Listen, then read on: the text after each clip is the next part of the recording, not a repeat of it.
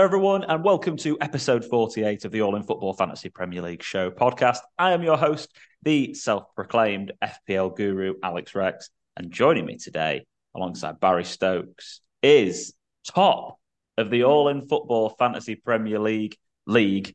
It's Dan Clark. Dan, how are you? Good, thanks, Al. Hi, Barry. How are you guys?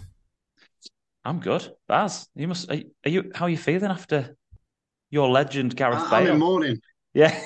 I'm in mourning about Gareth Bale. he, was one. It's one of them, but we'll we'll, we'll touch upon that in uh, later on. So yeah, no, yeah, we will. We will. They will get I'm good, that. I'm good. Thanks, Dan. Cheers.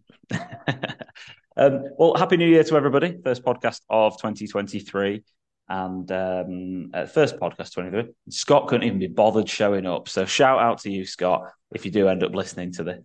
Um, and I, I, I wanted to start off the year with a few really nice statistics and just say thank you to all of the listeners and the viewers.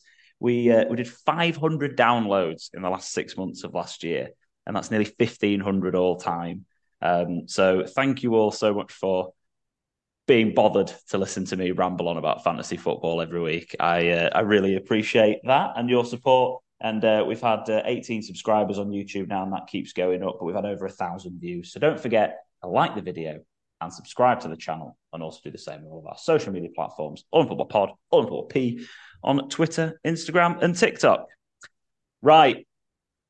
I've got some league admin to do first, boys and girls. And uh, oh, there he is, there he is, top of the league. But whatever, Dan, we'll get to you in a minute. All right. Stop, stop hogging the limelight. Uh, manager of the week for game week 17 was uh, Richard Kirk with 108 points with uh, Life of Brian. Well, I mean, what a, a, a ridiculous game week!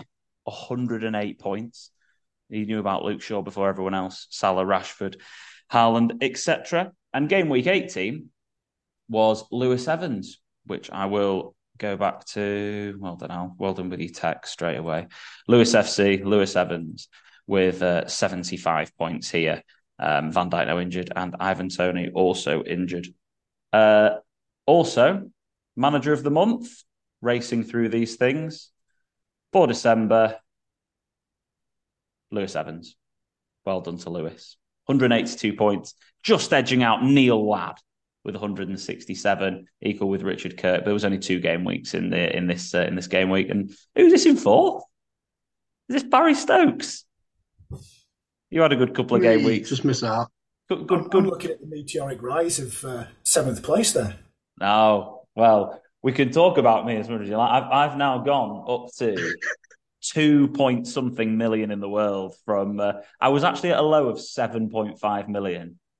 That was uh, and it wasn't just a low in FPL. That felt like a life low for me. That lie. It was funny. I was, I was sat in the office and everyone was like, Alex, why are you like 17th in our work league? You're normally like right near the top. And he said, are, they, are you not trying this year? And I was like, what? You claim that this whole pod is like some sort of social experiment. I mean, yeah, it, do you know what? It is. Uh, but no, the thing is, for me, I was like, sorry, everybody, I'm genuinely trying really hard. and it's just not working out for me this year very well. Um, but game week 19 still has one game week left uh, to uh, to go in it, and uh, that game week is uh, that game is sorry Fulham against Chelsea, which is going to happen on Thursday. We're recording on Wednesday prior to the uh, prior to the semi, uh, the second set of quarterfinals of the Carabao Cup, which will obviously quite heavily affect what's going to go and happen with fixtures moving forward. We'll get to that in a bit. The man who's going to be manager of the week, barring some sort of ridiculous returns for uh, Andreas Pereira or Cucurella, is Dan Clark. And Dan, this week you played your bench boost. So I wanted to touch base with you, and you've smashed it, by the way. For everyone who is listening on uh, on on the podcast, Ramsdale was six, Summerville four, Castagne with one, and Gnonto with nine. How's your how, how have you approached this season, Dan? And then uh, I just want to get your overview on, on on FPL this year. Over to you. How are you doing it? How are you winning the league? Um, I, I was joking with with Baz last night. I said I think it's more by luck than design, which might be the name of my team next season. Um, but I think for this this last week, when I was kind of looking at, at people look for differentials and got so that similar team after this World Cup break, where everybody's brought in the same players, everyone's kicked the same players. So the the typical sort of chip strategy, and the reason I played my bench boost is I think the classic strategy of playing chips to chase upsides is wrong. I use chips to minimize the downside. Okay. And that's what I did last week by playing my bench boost because for a double game week like this, the classic strategy is bring in Chelsea and Fulham assets for a double game week, remove Newcastle and Arsenal assets because they play each other. They're going to take points off each other. And I'd say that's kind of madness because Chelsea are a mess. So why would you want Cucurella or Kepa in for two games when Chelsea are in woeful form? Um, I wouldn't touch Chelsea assets with a 10 foot clown pole at the moment or Fulham. Um, which of those assets, other than perhaps Mitrovic, would you want for two games? Um, I'd say none. So why chase these unfavourable assets for an upside that you otherwise wouldn't want for a single game week? When the assets you already have are actually the ones you really want to keep, like the Arsenal and Newcastle ones, but you've just been forced to move them out to get on assets you don't really want for a double game week. And that could cost you a minus four to move them out, another minus four to move them back in. And then you lose any money you've made by holding on to the original assets, like Martinelli, for example. Um, and you'd have to commit to all of that penalty cost up front to allow you to chase an unlikely upside with Fulham and Chelsea assets in a double game week where there's no guarantee they'll do anything. So the only guarantee you give for yourself is wasting game points on burning transfers um, over a couple of weeks and losing money on your overall team value um, like I'd have lost 0.4 million if I'd have taken out Martinelli and bought him back in. And when I play my second wildcard, that 0.4 million actually goes quite a long way. So I, I, I, decided I wanted to keep all my Arsenal and Newcastle assets because I didn't want to spend the points on the transfer. Um, you know, my, avoiding a minus four is as good as getting an additional minus, uh, plus four chasing the upside. And I didn't want to lose money. Um, wanted to benefit from keeping it. So the natural thing was to use the bench boost to avoid having those penalties up front and not following that conventional strategy. So bringing all 14 players into play using the bench boost, it, it offsets, offsets any sort of potential downside that you might have from six players playing against each other. And, and if it ends up as a nil nil, then I, I was, I had four clean sheets and a load of bonus points, um, to offset, you know, any likelihood. If it had been a one-all draw, then all right, I'd have got a relatively poor return from my six Arsenal Newcastle assets, but my bench boost would have made up for it, and I'd have still kept the money in my team. I still wouldn't have burnt points, and t- to me, that's that's minimising the downside. So I think you know by doing something different, by employing a different chip strategy to everyone else, you're automatically by definition chasing a differential there. It's an interesting it's it's an interesting concept to use the chips defensively rather than offensively in that sense because and I, I I also think it's difficult with the bench boost because sort of last season it was relatively obvious when the bench boost was going to be used by everybody. It was like game week 36 and everyone had a double game week that week, so everyone was just going to use the bench boost and it, it I think it, it's a it's a really it's a it's a fine balance because I think you're kind of going off the thought process that the chips are kind of overrated with that. Because... Yeah, people see them as this thing to give you a massive points boost, but you, why not use them as something to avoid having a lousy week? Yeah. Yeah. I, when I used my free hit in, in, I think it was game week eight, in the same way I minimized the downside because I, I look back and I had injuries to premium players in Rice and Salah. And I think there were six teams that week that were on a blank game week. Yeah, so the Queen passing, yeah, they were cancelled yeah, games. I didn't, I didn't want to. I didn't want to burn points because I was planning on using my wild card the following week. So I wanted to keep those finances in place. Didn't want to have a minus four. Um, so the free hit allowed me to keep the money, not burn points, and avoid players blanking. You see, I and I and I had a similar thought process, but I just straight wildcarded instead. I was going to wildcard the week after, brought my wildcard a week earlier instead of using the free hit. But then what that did was it meant that I was then chasing a couple of transfers further down the line because I had to then, yeah, I, I basically did a wildcard and had no one on my bench playing. Yeah. Um, so the the only thing about the free hit moving forward is the is the impending blank game weeks, but at the same time last year was probably as bad as it got. I think there was only four matches in the FA Cup quarter final game week. Whereas this week there's already two guaranteed, and it seems like there's only I think that the, the likelihood is there's probably going to be six or seven of them looking at those fixtures. But it's just interesting to get your take because I, I really it, it was a different move. When I saw you play your bench boost, I thought, crikey, he's gone for it. He must be a Leeds fan. Summerville and Gnonto. like he...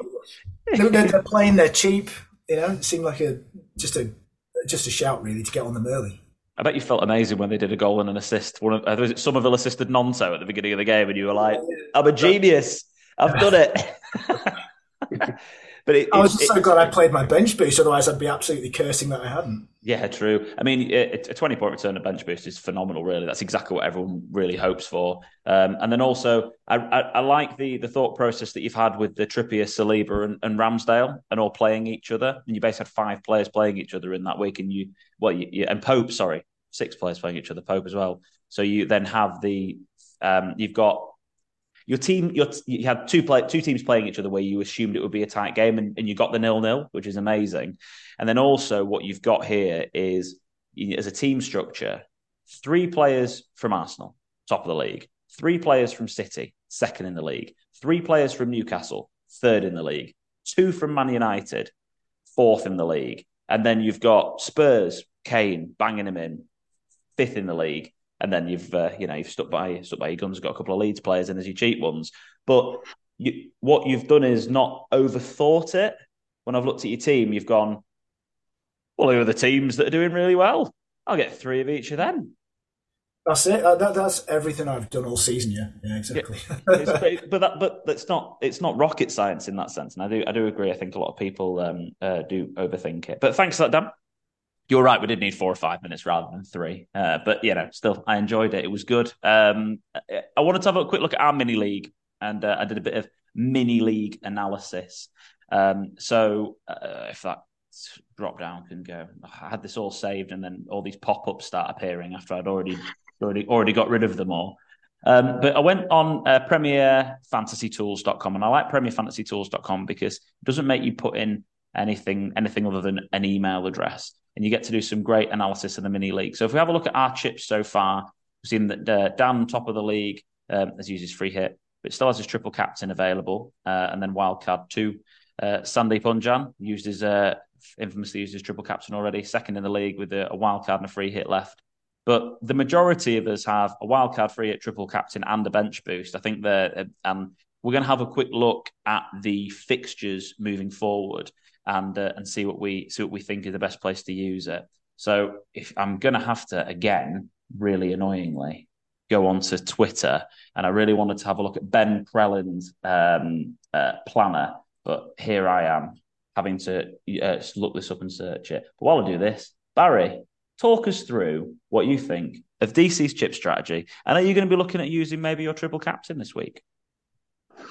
No, it's, it's a different using it like you said as a, a, defensive mechanism, but it's worked. End of the day, it, it's a, it's it's genius. That's all I can all I can say. It, it's worked out brilliantly because, like like Dan said, if he didn't use it and Summerville and Gnonto did what they did, it'd have been good. So it's it's fantastic. It's different differential from using a chip.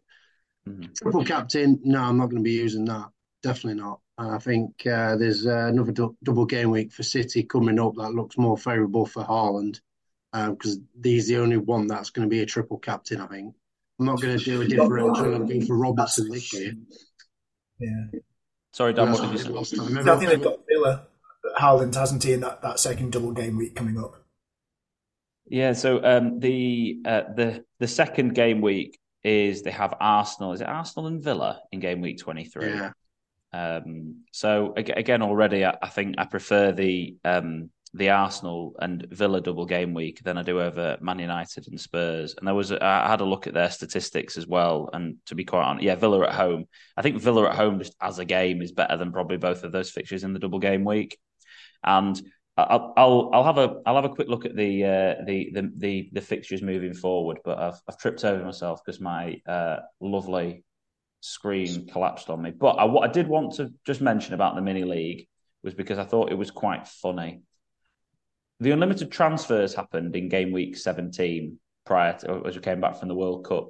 And uh, Richard Kirk really earned his um, uh, Manager of the Week award. Should we put that? And his great performance with some people really loved it. 43 transfers he did during the unlimited transfer period. Jack Tomlinson was worse with 44. Cully, you love a transfer, don't you, Cully? 42 transfers you did during that limited period. Martin, 39, Jeff, 31, Adrian Chippendale, last year's champion, 23, Sandeep, 21. And then we've got a, a few people further down, 19s, 18s, 17s. I was there, did, you did 17, Barry, I did 12.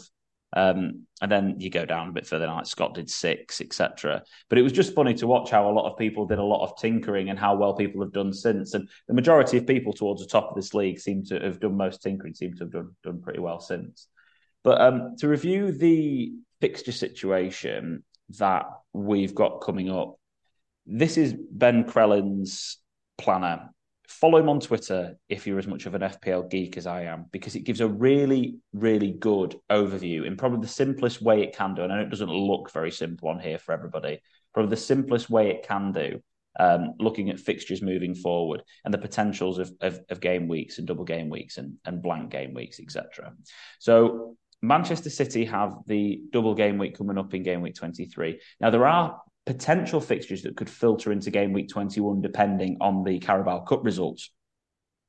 Brighton, notably, can possibly have a triple game week still in game week 21.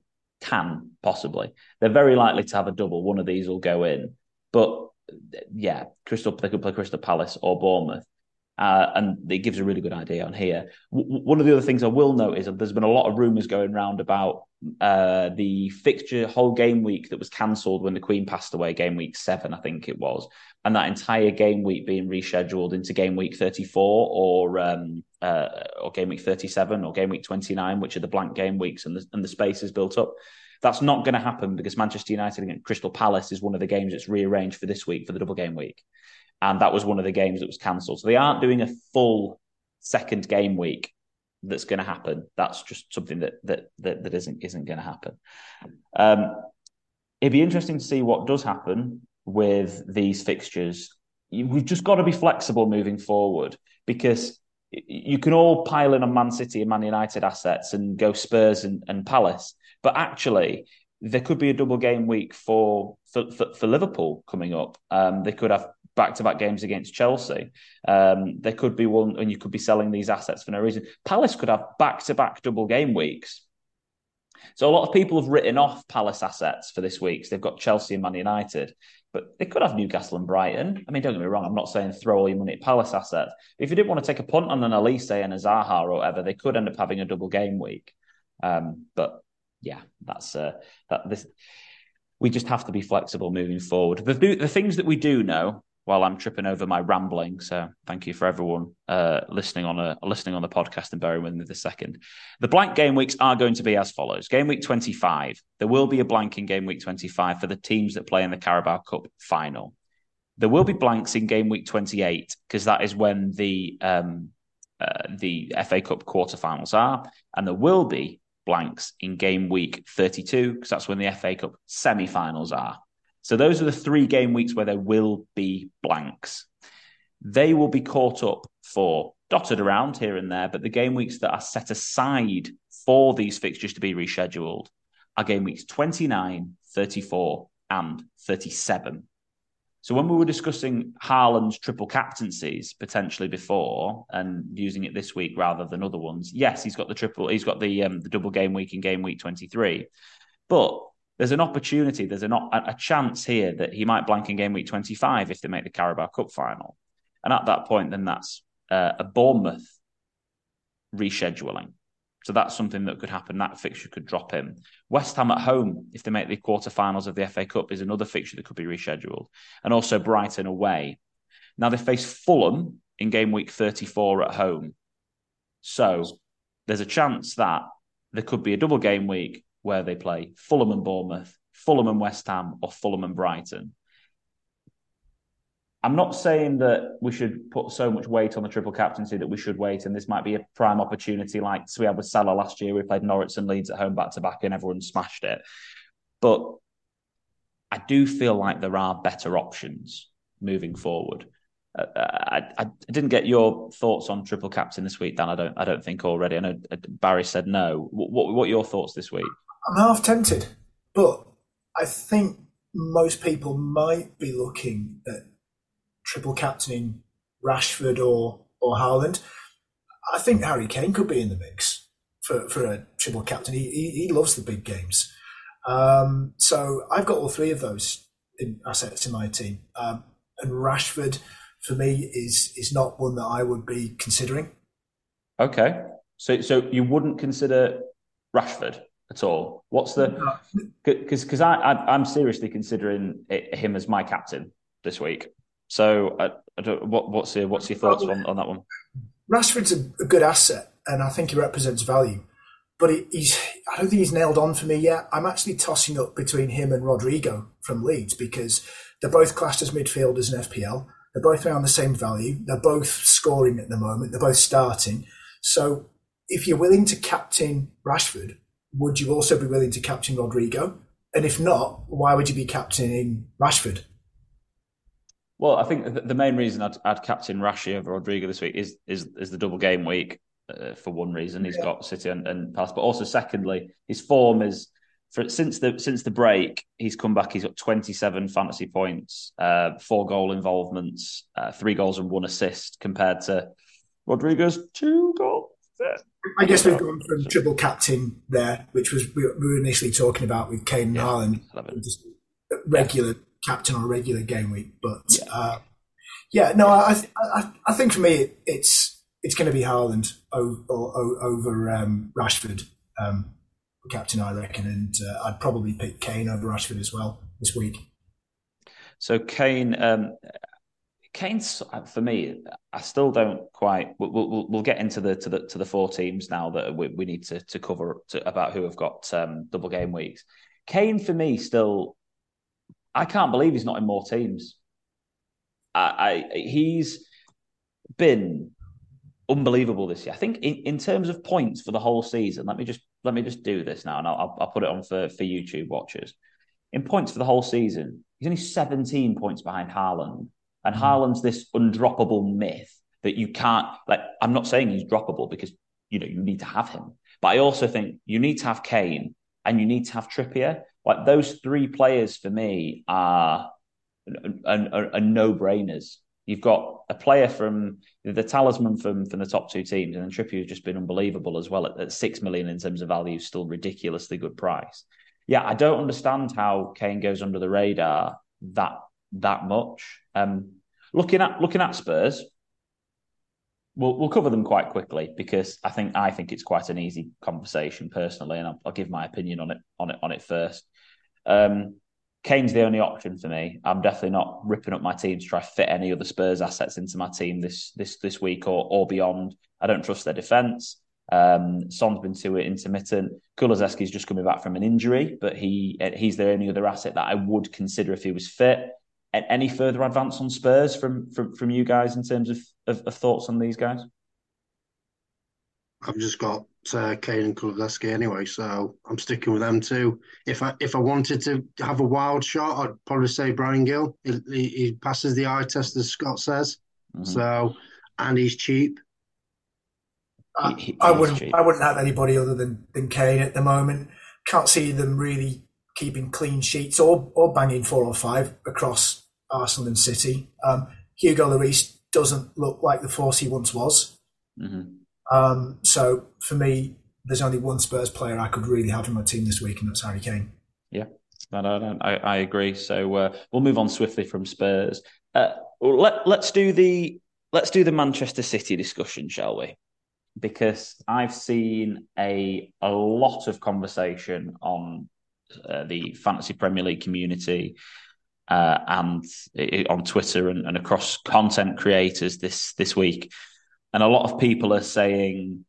Um, I, I, saw one one one piece that was uh, by FPL Mate, who's one of the most followed guys on uh, YouTube, and he said, "Keep Foden, sell Cancelo," and I, I and I and, and, I just I don't I, I don't I don't really get it personally. I know Cancelo hasn't played that much since the World Cup, and obviously with City's new formation, he's which they seem to be playing at the moment. Rico Lewis seems to be favoured over him, but um, I don't understand why you'd keep Foden but sell Cancelo. I mean, if you if you're in the mindset to sell them, I'd sell both of them. But I, for for me, I'm going to hold Cancelo for the double game weeks because I think they're playing a couple of top teams here, and I think Pep has got the ability to to lean back on those guys. But I, I do think that it's De Bruyne, Haaland, and probably Stones are the best options and most reliable, or or Akanji like you've got, Dan. Um, Barra, come to you first on City assets. Are you are you in the camp of of, of gambling on Pep roulette for midfield, or what? What? Or it is. It is. It is a roulette, isn't it? So, to be honest, if I if I had to gamble on one player, Mahrez scored an absolute worldie of a free kick in, in FA Cup. He's looked looked uh, like he has been playing when he used to play for Leicester and a couple of seasons back for City. Um, he's not heavily owned either, so he could be a differential for someone. Um, I'm not obviously getting him because um, I'm just sticking with my two Man City assets I've got is Cancelo and, and Haaland because I'm doing a double transfer next week. Um, but Haaland and yeah, Stones and and Aké's been playing as well as so he could be an option. Um, but defensively, they still look a bit ropey in my eyes. There, City. But it's, it, so it seems like he's favoured um, wingers either side of of um, Haaland, Mahrez, and Grealish at the moment, and they're the ones who've con- uh, contributed two assists for Mahrez, three for Grealish, one goal for Mahrez, none for for Grealish. Um, but Mahrez has played the most minutes out of any of those people surrounding him. You're not afraid of not having De Bruyne this week? I know he's got no returns since the the, the World Cup and, and, coming back, but in terms of inspect, expected goal involvement, he's at 2.8. You know, he's had no goal involvement, so statistics are saying that he's right up there. In terms of key um, passes, he's top. Big chances created, he's top. Do you think it's coming, or are you a bit? Yeah, to be honest, is that's why I'm looking at two transfers next week. Okay because I ain't got enough money to get him straight out. So I'll be transferring striker and transferring a midfielder so I can get KDB in. Your thoughts on City? I've got, oh, yeah. yeah, I've got KDB. I mean, I'm, I'm tripled up on City assets, and, and Pep will rotate. I don't. There's no such thing as a two game guaranteed City asset, and that's something you have to accept with City. You know, but everyone will play. So perhaps you know someone like Nathan Ake could be a differential here because he will get one game at centre back. Um, you know, I have Akanji because, and I got rid of Cancelo to bring him in because Cancelo blanked. He was then on the bench and he then got that red card and he didn't have a great World Cup. Whereas Kanji, if you look at him in the last 10 Premier League games of football, he's been on the pitch 93% of the time for City. 836 minutes out of 900 he's played. So that's why I've got Akanji. Yeah, I think you. I think you're right in terms of the way they play in the system. I think it's Stones, Akanji, and Aké seem to be the three players that he's he's going with. It just goes show goes to show how good of a coach Peppers because he can go without Dias and Laporte, who quite probably are the best centre backs, and uh, and he plays a different system and it all works really well. But there's no space at the moment for uh, Walker and Cancelo. Rico Lewis needs to be pointed out. Three point nine million. Uh, he's like 0.5 percent owned. Um, eh, with Patterson being injured, for an example, if you if you can't afford to do any sort of big surgery to your team, why not take a punt on on on him? But if I, if I'm if I'm honest, I, it, City's defense isn't something that that I'd, I'd, I'd touch on either. I mean, in terms of goals conceded since the since the World Cup, so since they've come back, they've conceded two goals and they've only kept one clean sheet. Whereas you can get on the Man United and, and Newcastle defenders who haven't conceded anything. Now, actually, the the one thing I I, I would say uh, on top of that is if you are a big stats person, is City have the best expected goals conceded number in the league. But yeah, I mean, you know, XGC versus actual GC. I mean, goals conceded is is actually what matters. Yeah, to wrap up the City chat, quite simply for me, Haaland, obvious essential. Move on from that very quickly. Um, you know, De Bruyne is an asset where the points are coming. Um, I, I feel like, but if you wanted to take any punts on on wingers, I think it's Mahrez and Grealish is six point eight. And if you if you want to go for a punt on that, then fine. But yeah, Mahrez would be my main main person in there. I like the Stones and and uh, and, and Akanji shouts or Raki. Uh, Manchester United, your favourite uh, favourite team to talk about, Dan? I'm sure because they are mine.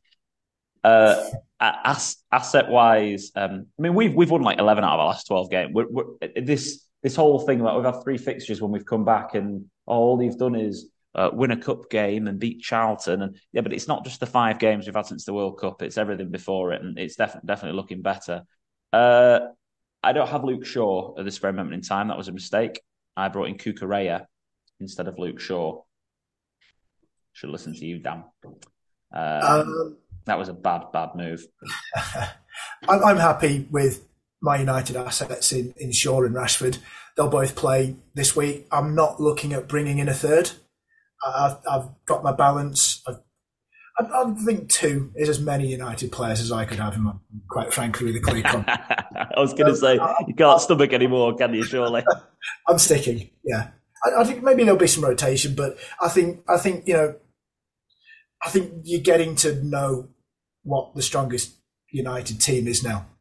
Yeah. I think, I think you, I think, you know, you could probably pick that team lineup most weeks. It doesn't get rotated in quite the same way um, I, I, think they're going to be doing quite well by the end of the season. Yeah, for me, uh, the, the, the value in, in Rashford is, is still great. The value in Shaw is still great. Um, I've had seen a lot of people put Wan-Bissaka in because went off injured in the cup. I don't I don't know if that that's that, I mean Ten Hag definitely favours Dalot, so I wouldn't be punting on Wan-Bissaka at four point three. And I've got David De Gea. If you were if you were looking for someone cheap, I mean Casemiro, the numbers are decent. The person that's the person that's really the, the classic fantasy asset of he's too expensive so we can't go for him. But actually, in terms of expected goal involvement, he's top is Bruno Fernandes. Um, uh, oh, oh, we don't talk about Bruno. Too expensive. Unfortunately, it's the case, isn't it? When you've got such value in these other players, if he was seven and a half million, he'd be like, "Oh, I'd be thinking about him," but he can't at nine point yeah. eight. Yeah, you, you, can't, you can't get there from what Rashford's valued at compared to what Bruno's valued at. You just, I just can't get there. Nah, no chance. Yeah, yeah he's, if, he's, if, if, anything, if I wanted a, a wild punt, you'd, I'd probably pick Antony. Yeah, yeah, his goal in champs class. You know what he's going to do: cut in and bang. Um, and do a do a little fancy spin as well. Of course, little little twirl. Um, Martial six point six. Now this is somebody that we've. I mean, I know we're signing Weghorst it seems. Uh, if that gets done, but he won't be done in time for for um uh, for these this double game week. So Martial looks like he's going to play through the middle.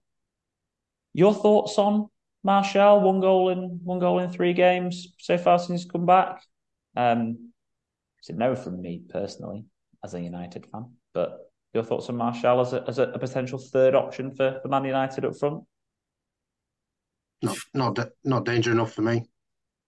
I think Rashford does all the damage, and I think Martial doesn't really do enough for me. I don't think he's going to bring him in. I don't think he's going to really play. He's going to really start. You just don't. He's he's got a pretty settled team. I, I don't think he'll rock the boat and bring him in. Yeah.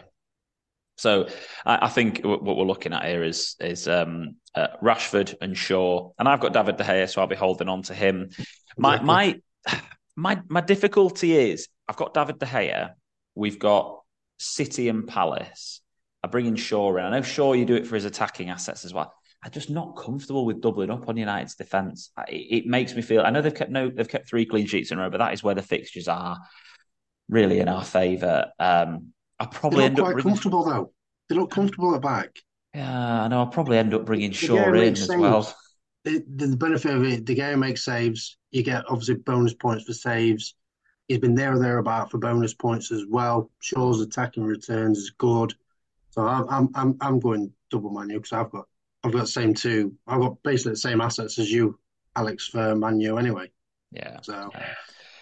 I, think it's going to end up being that way, isn't it? Uh, probably going to have to double up at the back, but uh, we'll move. We'll move swiftly on. I think that covers off all of that to, uh, to Crystal Palace, who might have uh, a double double. Um, they're both the, all those fixtures are hard because there'll be four teams in the top half of the league, and I think three of those teams would be in the top. Oh, the Chelsea, yeah, all the teams in the top half of the league. Um, Olise, he's got two goal involvements, which are both assists in in three games. Um, Ayew's got 14 points as well with uh, with one with one goal, and obviously the bonus points. Eze with one goal as well. I've seen a lot of people throwing throwing around a potential for Zaha, and I just don't buy it whatsoever. Um, I don't I don't get it. I think actually in terms of the best asset and the best value for me is Olise at 5.4, and then maybe Eze at 5.6. Quick, quickly on Palace, lads. I don't think many people will be looking at bringing them in. And, any any thoughts on on Palace assets? Another another wild shout. Um, makes makes saves. Yeah, I, I I go with that as well. He's the only Palace asset I'd look to bring in is is Guaita. Um, but then you know I'm not kicking Ramsdale or Pope for him, but I think Vieira's doing a great job. Um, I'm, I'm still not bringing Palace assets in because who am I going to kick? You know, they've got some great players, but there's better value propositions out there. I think. Yeah, they're not consistent points providers. They they lost three 0 to Fulham, beat Bournemouth two 0 and then lost four 0 to Spurs. They're just a weird team, Pal. They're su- they're such a twelfth place team, aren't they? They look like they should be lower than twelfth, but somehow they're not. Yeah, well, it's just it's the, the it's yeah. the big it's the big pile of nonsense beneath them. I mean, look at the table here. There's you know three points separating nineteenth and thirteenth. It's uh, and any of these can can go down. Really, it's it's pretty it, it, it's pretty mad how many there are who can all go down at this point. Um, but anyway, we'll get to we'll get to that in a bit, won't we? Let's. Uh, I'll quickly touch on the future chip strategy because after Dan's made me feel very silly for using my chip strategy the way I'm going to use it. Um, I, I, just wanted to touch base on what I think would be a, a, a rough guideline and basis for, for people to look at. So, game week 25, with only having, there'll be four teams that blank. I would suggest you just try and navigate that best you can do. Uh, we're fortunate in the sense that Arsenal aren't still in the cup, but we are potentially going to have if City get through tonight, United, City, and Newcastle all in the semi-finals, and then the other games like I think it's like Forest against Wolves or something's the other quarter-final. So re- realistically, we're probably going to have two of City, United, or Newcastle in the final in game week 25. And if that is the case, then let's just say City get there, they're playing Bournemouth. That's not to worry about. Man United are playing Brentford. Again, not really much to worry about. Newcastle are playing Brighton. I mean, potentially might have a couple of Brighton assets as well.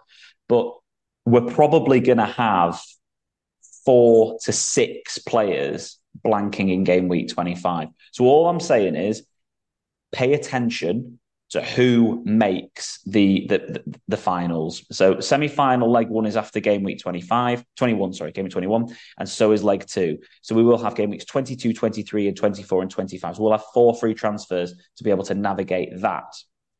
Now, what we will find then is there will be other blanks in game. So don't no need to use chips, just use your common sense who you, who you bring in.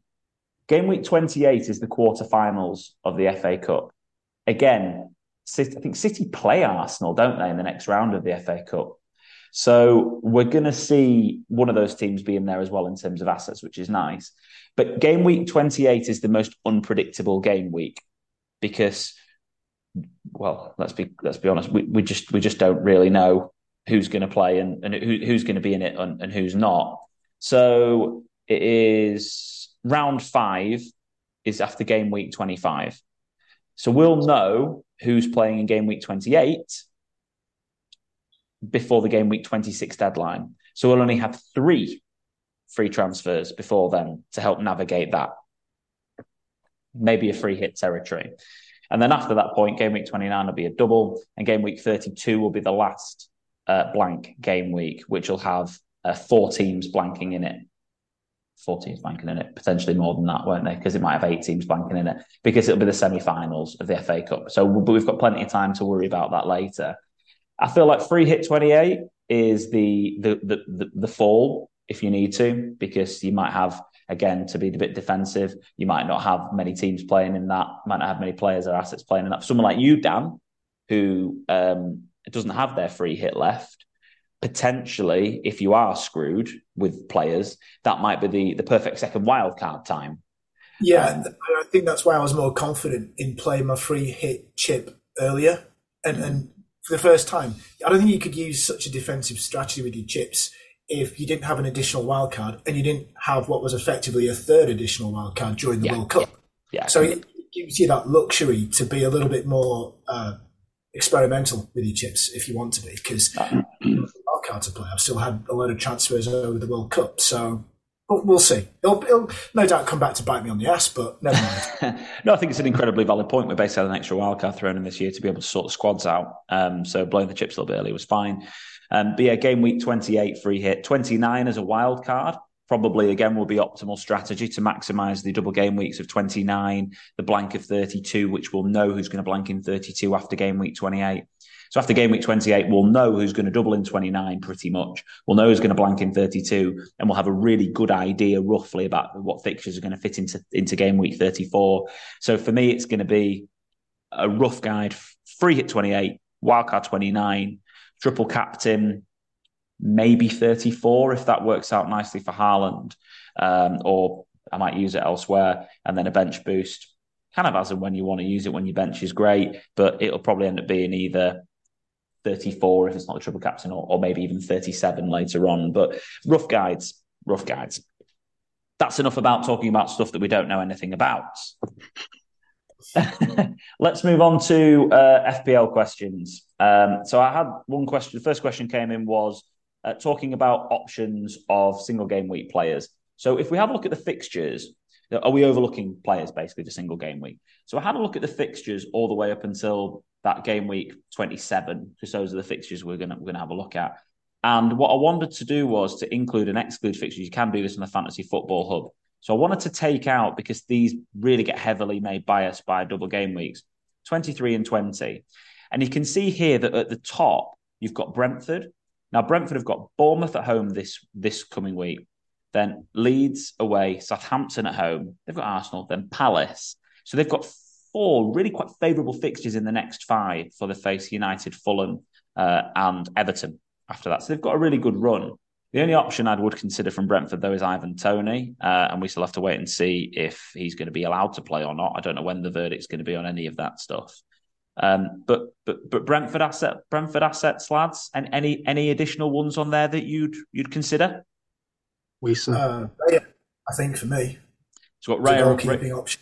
Raya and Wissa. So um, so as a keeping option, yeah. Um, I think Raya's interesting because in terms of the goals that they concede, um, they've conceded three goals with an expected goals conceded of four point seven, and then so he's he's he's outperforming his stats um, since the since the World Cup. They should have conceded more, and he's obviously making making the saves. And Raya as well off the back of that's got two bonus points and 15 points since the return. Toney obviously 17 points in one game less. He's by far the best asset, obviously. But uh, Wissa, Wissa, uh, Baz, talk to me 5.3 mil midfielder. Well, if, t- if Toney gets suspended, he's technically still in- injured at the moment. He's 50 50 chance of playing. Weiss stepped up to the plate and looked a player. Um, I've always liked him anyway. He was linked with Swansea quite a couple of seasons back, and I thought, yeah, he'd be a good player for us, but never, never came came about. Um, also, Mbeumo as well looks at looks a good player, but five point eight for a forward. He's, he's not going to probably going to get a lot. So for me, I'd go for a Wissa if I had to pick one of them. Fair That's point. who I would pick. Um, the other team that's features quite quite well on, on this list. I mean, Everton and Leeds assets. You've got a couple of Leeds assets, Dan. Um, but I think generally speaking, the Leeds assets are, are get on the get on the cheap ones. I mean, maybe a Rodrigo's the only other one other than you know Gnontos and Summerville's. You know, I'll, I'll stick on that for for a sec, Dan, because obviously you, have an opinion on Leeds being a season ticket holder. Um, uh, any any other assets from from a Leeds perspective that you would consider us looking at? I'd say avoid the defensive ones. Put it that way.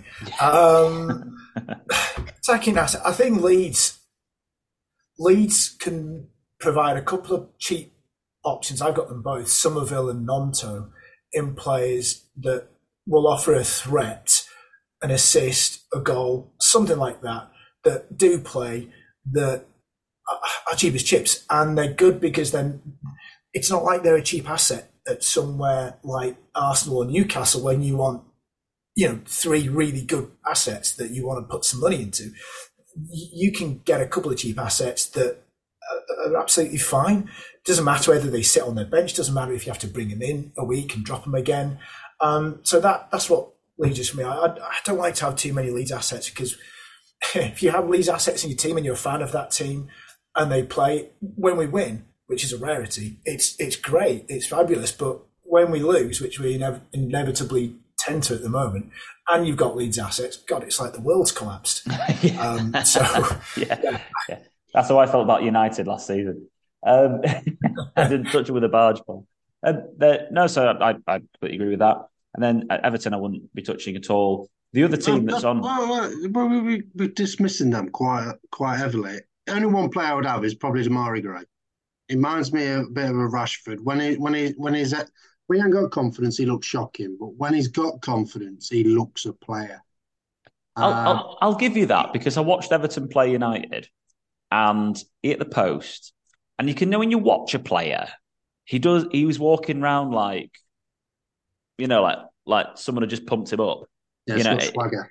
Yeah, you could you could tell he did look confident. I still wouldn't touch him, but and yeah, yeah. and, and five point three, zero point seven owned. So I I I I, uh, I, I appreciate you sticking up. I think everyone else is non-touching as well. Yeah, yeah, yeah. Um, the other the other team to point out are Brighton. Now, I wouldn't be investing in them this week, but I thought it would be good to bring them up anyway. So it was it was Brentford with a with a team, but I want to touch on Brighton because they seem to be doing really quite well. They've got Liverpool at home this week, which actually is quite an easy fixture these days, isn't it, Cully? So um, and then you've got Le- Leicester away, Bournemouth at home, Palace away, Fulham at home, Newcastle away is obviously tough, West Ham and Leeds. So that Brighton have got a fantastic run of, of fixtures coming up. And it was it's just worth, and they might have a double game week next week as well. Um, maybe even, maybe even a triple. And the, the teams being thrown in there are Palace and Bournemouth. So their fixtures are only going to be even better. They well, they're scoring goals for another one. So over last, the pitch as well. Yeah, exactly. So last time I was looking at them and I was thinking, well, I, I wouldn't, I wouldn't want to be investing in Brighton's attack. I want to be investing in Brighton's defence. And what De Zerbi's done is he's completely flipped that on its head. They've scored nine goals in three games. They've been the top scorers since the World Cup, and they've actually conceded six goals. So they've conceded six, and their expected goals conceded was five point eight. So they're actually doing worse than that. And their XG is five point one nine, and their actual goals scored is nine. So they're outperforming that quite significantly. Um, Brighton assets we've got in terms of points scored uh, since the World Cup. We've got uh, Solly March at the top of 25. Mitoma 4.9 million, 17 points. Ferguson, a forward at 5.4.5, 17 points. Boys, I'm going to start with you, Daniel. Brighton. the best name. Yes. Okay, so I think the one player I might consider you're not going to see at the top of the uh, points scored since the World Cup, which is Mac Allister. Okay. Um, I think it's an interesting one. 5.4 million, really low ownership. Surely his star's rising after those sort of World Cup performances. Um, only 2.9% owned. Um, I'm not, I don't know. It's been a lot of people on the, you know, the Trossard bandwagon and, and, and things like that. Um, I'm not enormously inclined to bring Brighton assets in because I've got to get rid of somebody that I want more. And at the moment, I've got De Bruyne, Martinelli, Almiron, and Rashford, and a cheapie in Summerville. Mm-hmm. So who, who? The thing is, there's nothing wrong with any of these Brighton assets. A lot of good suggestions there, but it it, it sometimes comes down to who do you want more. I agree. It's the fifth mid. I don't want Brighton assets more than the ones I've got. It's the fifth midfielder, third striker option that I think they're great for. Like Mitoma at 4.9 as your fifth midfielder potentially. Ferguson at 4.5 as your third striker potentially. Yeah, I, I agree with you. The, the, these guys aren't going to be brought in to be. I, am not spending 6.8 on Trossard. That's not what I'm not, not started. I guess the parallel is a little bit like my lead bias and saying bring in Rodrigo and everyone's scratching their head going, why the hell would you do that? But it's this, you know, it's that sort of similar thing. You bring a player in because you either have a fondness for him or you see something in him because you watch him week in, week out, or you're looking for that, that fifth player for the bench or, or something. So yeah, for me, I like Brighton. I like the way they're playing. It's, it's great football. They're kind of exciting to watch. But I'm not planning on bringing assets in at this stage. Yeah, I wouldn't this week anyway. I'm thinking more next week if the doubles kick in. But I, I think they're just a good team to get your take on as well, Barry. Um, similar to yours, Alex. Uh, the, two, the probably the two players are Mitoma and Ferguson. Well, next next week I'll be doing my transfers. Ferguson in and De Bruyne in. Yeah, Mitrovic and uh, probably Pereira out. Easy as that. Nice. Uh, not Pereira, Kulusevski.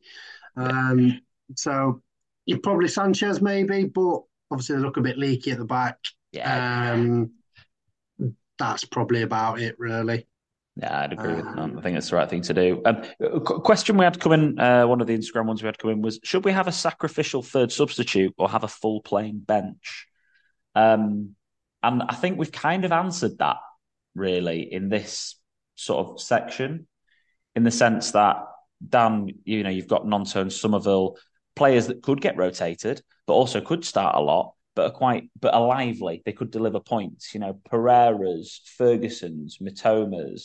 We've got Garnacho's at United, uh, Rico Lewis at City. Um, you know, the these there's I think there's enough cheap options out there to have a third bench player that does play anyway. Um, yeah. But should you sacrifice the third? I don't. I think the answer to that question is you don't need to because we've got enough options.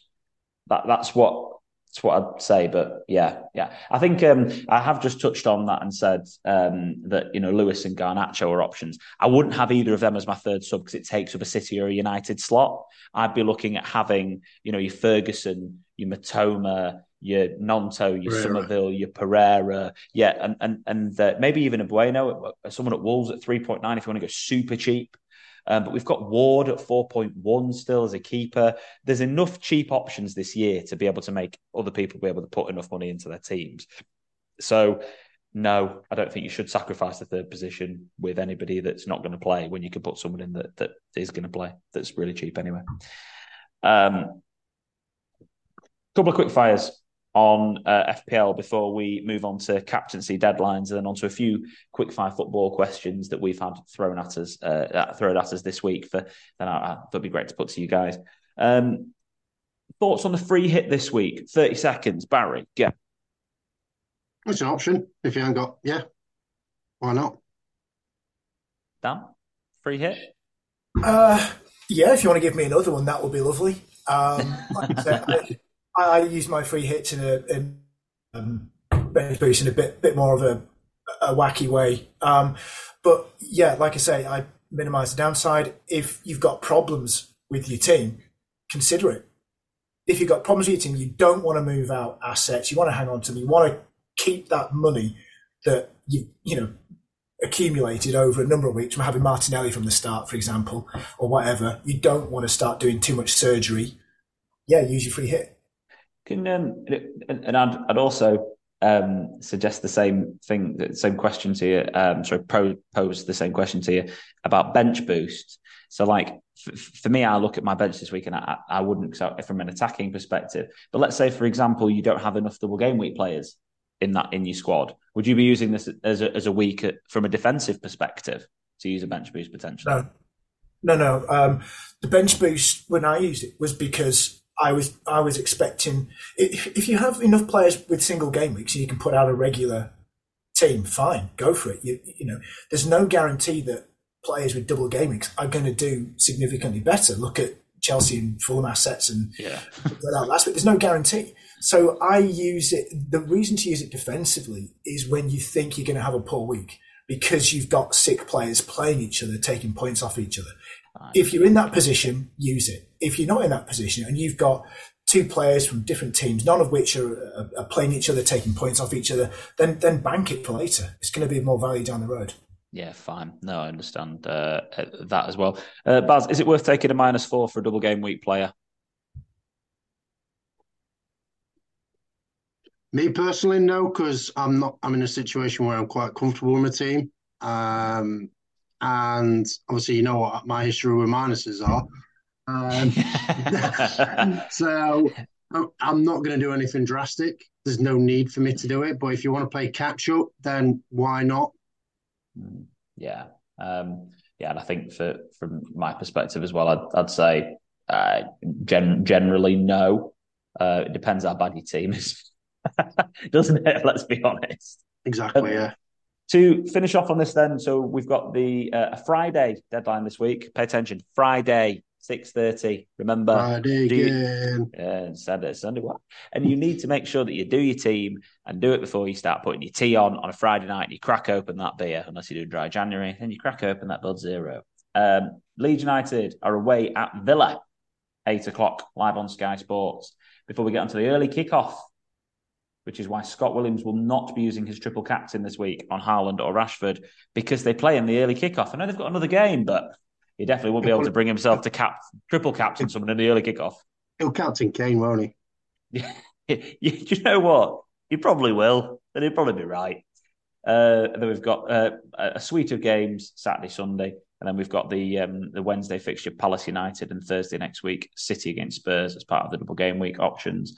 Uh, captaincy chat, lads. We've we've we've touched on it already with with with triple captains. So it's Haaland, Kane, or Rashford from us. So, your answer, Dan? Where are you going to go? Sticking Haaland. Erling for Dan. Barry? I think. Ha ha Haaland. Ha ha Haaland. So this is where, you know, I've done really well the last few weeks. I've grinded oh, my way back. I've grinded my way back up. And the reason I am where I am is because I didn't captain Haaland uh, when I should have done, and it's cost me like seventy points. Um, but I also don't care because I'm not going to win the mini leagues and I ain't captaining a player that plays against my team. So I will be going for Rashford this week. Come on, Rashy boy. It'll be a good talking point next week, no doubt. yeah. When when Haaland gets another twenty, when he gets another twenty-three point haul against Man United. Yeah, what, happened last, what happened last time at yeah, Old Trafford? 20, 23 points he got us against the Etihad earlier this season. 23 points. And I, and I just, I can't, that yeah. You know what's going to happen next week, Dan? I'm I'm going to be replaced by Scott next week if Haaland gets 23 points. they won't allow me back on. They won't even publish my videos anymore on YouTube. Um, but yeah, I I think um, I think generally Haaland's the safe option. I think I think Rashford's also a very good option. He's in fantastic form. Um, I think it's between them two personally. I like the wild card that's been thrown in there by yourself of Harold um, Harold Kane. That's the fantasy chat done. We've now got some quick fire questions that have come in from you guys, all about actual football. So if you're done with the FPL chat, you can switch off now because we've got another few minutes to talk about football. Quick fire questions, lads. Top four predictions. Dan, go. Uh, In order. Okay, top four predictions. I think it is actually going to be as it is now, in the same order. He's got Arsenal to win the league. Oh, it's yeah. exciting. Arsenal, City, Newcastle, then United in that order. Barry? Man City, Arsenal, Man United, Newcastle, Liverpool fifth. Uh, my my prediction was the same as as, as Baz's, um, but that's uh, I'm trying to trying not to be too too um, uh, too biased. Uh, relegation. Barry, you first. uh, there's, there's not many to pick from. Um, I think if they keep Moyes and Lampard, I'd say West Ham and Everton, and Southampton because I think Nathan Jones isn't good enough. Dan. Oh, that's that's interesting, Baz, because I, I think Everton and West Ham have got the quality in their team to to pull them through this one. It's got Demarai Gray, Baz. Oh, they have. Lampard doing his best to take him down. Um, so I, I think Southampton look like they're really struggling, even after a manager change. Wolves, not convinced yet, not at all. And so I can see West Ham and Everton pulling pulling through it because well, Everton will because they're Everton, aren't they? I could see Bournemouth coming undone. There's always there's always that one team that looks fine now that gets really dragged into it. Um, I'm not, Is that Leeds? I'm hoping it's not Leeds, but I finished seventeenth this year, so yeah, I could see that happening. So, um, So uh, bottom three down to confirm. Bottom three: Southampton, Wolves, and Bournemouth. Yeah, and I went Southampton, Bournemouth, and I really couldn't decide on the next one. So I went for Forest, but I genuinely think it could be anything. I think Bournemouth and Southampton will go down though. Like I know there's a lot to choose from, but I think those two teams will will will go.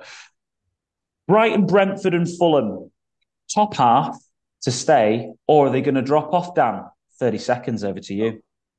Okay, uh, Brentford for me definitely a top half side. Um, harmony throughout the club, they're well run, brilliant transfer policy. They've got like a proper togetherness. They believe in Thomas Frank. They're playing great football. I don't see them dropping off. The one caveat to that is Toney. Because yeah. if he's facing a potentially very long layoff, then that's going to be a problem for them because they're going to really miss them. Uh, Brighton, drop off stay? Fulham. No, I, I don't think they'll drop off far. I think I think they'll be there or thereabouts, mid table. Great stuff. Nice. I like that. Uh, we'll go for Bale retiring too young. What is his legacy? Barry, I will give you a full minute on Gareth Bale. it's a bit Ready? harsh, isn't it? On do, you, do, you, do, you minute, do, you, want a minute and 15? Do you want a little bit longer? Uh, no, will be fine. Um, All right, here he is. Uh, to be honest, I think he, he's he retired at the right right time. Um, he was keeping himself wrapped up in cotton wool as long as possible so he can get to the World Cup. He's seen out that. He's done brilliant. He's got over 100 caps for Wales, obviously leading top goal scorer. Um, I'm, I'm I'm quite happy if he comes as, as as a coach as well to obviously because he did a lot for the young players coming through, and I think uh, Brennan Johnson's game will improve massively if Bale uh, tutors him. And I, I, can't wait to see him in the PGA Tour. did he? Did he? Did, quick quick one on this just to finish off for the last twenty seconds, but did did do you think he got to the World Cup and realised I can't hack it at the top level anymore? Correct. Yeah, he was a bit of a passenger for us, to be honest. He was like a luxury player, like a Laurent Robert in the because I like shouting out wild players like I did. Uh, uh, Bruno uh, Pedro Mendes a couple of, a couple of years back. Love that. Um, yeah, so yeah, I think um, he was a bit of a passenger. He's, he's probably going to go on his back garden in Cardiff and, and play uh, three three holes because he's got the same golf courses of certain tees or something. I don't know. Well, if he is listening, Gareth, get in touch with me because you know I sell pubs and pubs and uh, hospitality units, and I'll uh, help you find a new one for your golf golf uh, venue that you're doing, mate. Yeah, I mean, just give me a bell. Yeah, numbers and numbers in the description below.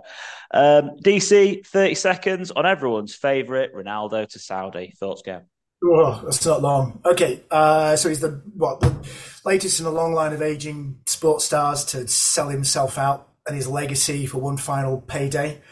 It's a political stunt, it's a PR stunt by Saudi. Um, he's proven to be a liability in major teams like Juventus and Man U, where they can't afford his wages. So I didn't think he had many options on where to go, basically. Um, but 200 million a year, tax free, is $550,000 a day so it will probably make you think twice about retiring. However, what I will say, just finally, in contrast, everyone is saying how amazing Messi is at the moment, like he's so virtuous. But in May, he signed a contract to be an ambassador for Saudi Arabia to help promote the World Cup bid. And according to the Athletic, he's getting paid 25 million a year for it. So he's entering the twilight of his career. What next for him? I do wonder. Will we be saying the same thing? He'll be he'll be the next to Qatar, almost 100 percent in my eyes. And uh, and um, yeah, because it's probably part of the the deal for them to buy PSG and send load of aeroplanes and whatever else they did into all that corruption. It's just sports washing, plain and simple. And he's he's going there because nowhere else will have him on his expected wages. Yeah, no, low, he should, he should have retired. Should have retired. Protect his legacy, what such as it is. Aye. Uh, Weghorst to United potentially. It's not happened yet. Success or failure? One word. Dan. Fail. Desperation. Barry. I like to see it. I like to see it work, but it's going to be a failure. Uh, my opinion. Don't think he'll touch the pitch very often. I don't. I don't. I don't. I don't. Really, I don't really understand. I, I, it's because it's we just need a player to bolster our squad in case someone gets crocked. It's like the Dubravka and Butland, like whatever. The, the hold up playing and the wingers running off him, and obviously if you put crosses in, for headers. I think that's the only aspect. Really. Yeah, he's a six foot six lump of pig iron. Welcome to the 1990s with the big man with him and Rashford up front and loads of crosses flying in. I'm surprised he went actually because I'm surprised he went because he's a big Liverpool fan as well.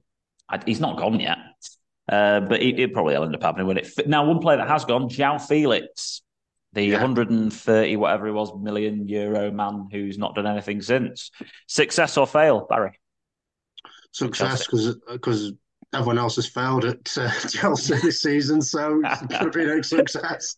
I love that. Uh, yeah, DC. Oh, fail. Yeah, fail for me. Hard fail. Timo Werner, Romelu Lukaku, Chelsea in disarray. I Don't know why anyone thinks that's a platform for Felix to be successful.